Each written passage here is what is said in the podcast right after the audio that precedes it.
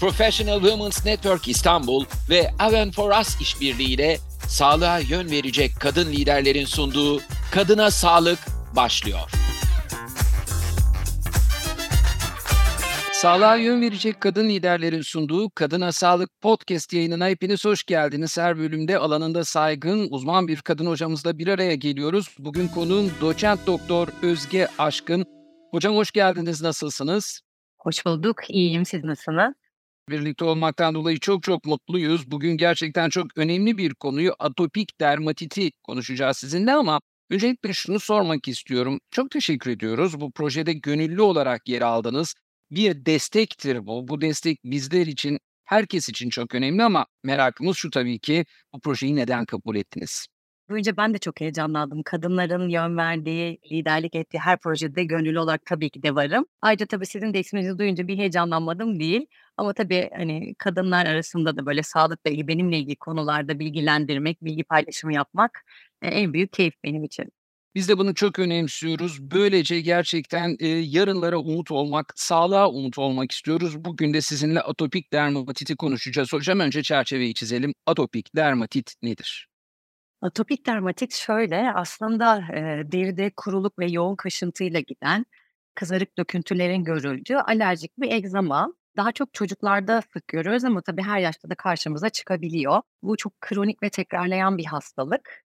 Eee, ülkemizde de sık görülen egzama çeşitlerinden biri. Peki daha çok çocuklarda görülüyor dediniz. Kimlerde görülüyor? En sık hangi yaşlarda ortaya çıkıyor? Bir daha açabilir miyiz? Çocukların dışında neler, hangi alanlara bakmalıyız? Biraz açabilir miyiz orayı hocam?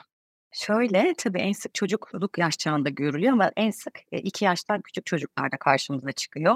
Genellikle puberteyle beraber aslında şiddeti ve görülme sıklığı azalıyor ama pubertede başlayan, eee, yetişkinlikte başlayan hatta daha, eee, ilerleyen dönemlerde yaşlılık döneminde başlayan tipleri de var. Ama vakaların büyük bir kısmı dediğim gibi çocuklarda karşımıza çıkıyor. Şimdi ileriki yaşlarda da ortaya çıkıyor dediniz. Biz tabii ki kadına sağlık özelinde şöyle sormak istiyoruz. Kadınlarda atopik dermatitin belirtileri nelerdir? Özellikle ergenlikte, ileri yaşlarda nasıl tespit edilebilir hocam? Şöyle, kadınlarda atopik dermatitin belirtileri aslında, cinsiyet bazında bir farklılık göstermiyor. Eee, yetişkinlerde atopik dermatit çocuklara göre daha lokalize, daha böyle kuru lezyonlarla giden, kızarıklık ve kaşıntıdan farklı olarak deride kalınlaşma ve çizgilenmeyle karşımıza çıkıyor genellikle belirtiler. Tabii sadece burada, hani, kadınlarda atopik dermatit deyip bir tek, eee, hasta olarak değil, çocuklarında hasta, eee, atopik dermatiti olan kadınlarla da aslında açısından çok önemli atopik dermatit. Birazcık biz bu, ııı, annelerle de çok muhatap oluyoruz bu konuda. O yüzden, hani, 2 tarafı var. Hem kadınlarda hastalık görüldüğünde hem de anne olarak hastaya bakım veren kişi anlamında da önemli bir yeri var kadınların bu hastalıkta. Şimdi çok önemli bir şey söylediniz. Bu anneler açısından biraz sonra ele alalım ama ben öncelikle yine, kadınların, özellikle ya da genel olarak hastaların bu cilt hastalığıyla nasıl baş edeceğini öğreneyim ama biraz sonra size bu anneler açısından da soracağım. Onu da hatırlatayım hocam. Buyurun. Şöyle, kadınlar aslında her toplumda sağlık sorunlarıyla daha çok uğraşan, ilgilenen bir nüfus grubu. Erkeklere kıyasla daha çok dış görünümlerine önem veriyorlar. O yüzden, hani, kadınlarda atopik dermatit özellikle daha zor bölgelerde, işte, yüzde, boyunda, ellerde, lezyonlarla, kaşıntıyla, döküntülerle gidebiliyor. O yüzden bize de daha çok, erkeklerden daha çok başvuruyor aslında kadınlar. Eee, ne yapabilirler bu hastalıkla baş etmek için? Bir kere, eee, hastalığın ne olduğunu bilmeleri gerekiyor, seyrini bilmeleri gerekiyor. Gerçekten kronik, uzun süreli ve tekrarlayan bir hastalık. O yüzden mutlaka bir dermatolog tarafından uzun süreli takipleri gerekiyor. O yüzden doktorla iyi bir iletişimi olması gerekiyor. Onun dışında yine bol bol nemlendirmeleri gerekiyor. Hem vücutlarını hem işte, eee, lezyon görülen bölgeleri. Deri bakımlarının günlük bir rutinleri olması gerekiyor. Yine alevlenme dönemlerinde mutlaka hekim kontrolü gerekli ama kadınlar da biliyoruz daha çok suyla, sabunla, temizlik malzemeleriyle haşır neşirler. Belki bu açıdan birazcık daha dikkat etmeleri gerekiyor bu ürünlere ya da, eee, temasları olduktan sonra da bol bol nemlendirmeleri gerekiyor. Peki şimdi özellikle lezyon göründükten sonra nemlendirmek dediniz ya da, işte, temaslı olduğu ürünler konusunda belki seçici, dikkatli olmak gibi ayrımlar da olabilir ama korunmak için yapılabilecek bir şey var mı hocam?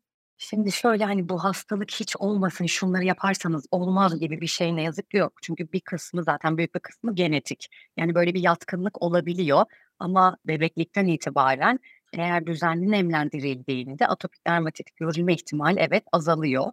hastalık e, tanısı konulmuş olsa bile e, daha az atak görülmesi için ya da daha seyrek atakların olması, daha az şiddetli olması için en önemli şey gerçekten bol bol nemlendirilmesi ve yine katkı maddesi içeren kozmetik ürünler kullanılmaması gerekiyor.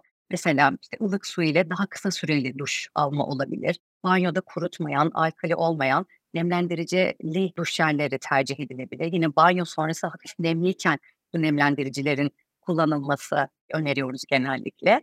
Yine e, ne yapmak gerekebilir? Böyle yünlü kıyafetlerden, giysilerden kaçınmak gerekir. Daha pamuklu, yumuşak dokulu giysiler tercih edebilirler. E tabii herkese farklı ama bu atopik dermatitin e, alevlenmesi neden olan bazı besinler olabiliyor, solumuyor, alerjenleri olabiliyor. Bunları tespit edip bunlardan kaçınmak da korumak için yapabilecekleri önemli şeyler arasında. Hocam çok teşekkür ediyorum. Şimdi işin de toplumsal cinsiyet eşitsizliği yönünden neler içerdiğine bakmak istiyorum sizinle birlikte. Anneleri soracağım. Yani bir anne açısından onun günlük hayatını nasıl etkilediğini soracağım ama ondan önce çok kısa şunu da öğrenmek istiyorum. Özellikle deri hastalıklarında yani dış dünya tarafından da görülen hastalıklarda, ergenlikte, ergenlik sonrasında, genç kadınlıkta, e, kadınların e, sosyal hayat içindeki pozisyonlarında başka sıkıntılar ortaya çıkabiliyor. E, siz de belki kendi deneyimlerinizden, hastalarınızla olan deneyimlerden biliyorsunuz. Kadınlar bu konuda da büyük bir haksızlığa uğruyor mu bu cilt hastalıklarından kaynaklanan görünür bir takım ııı, sorunlarda?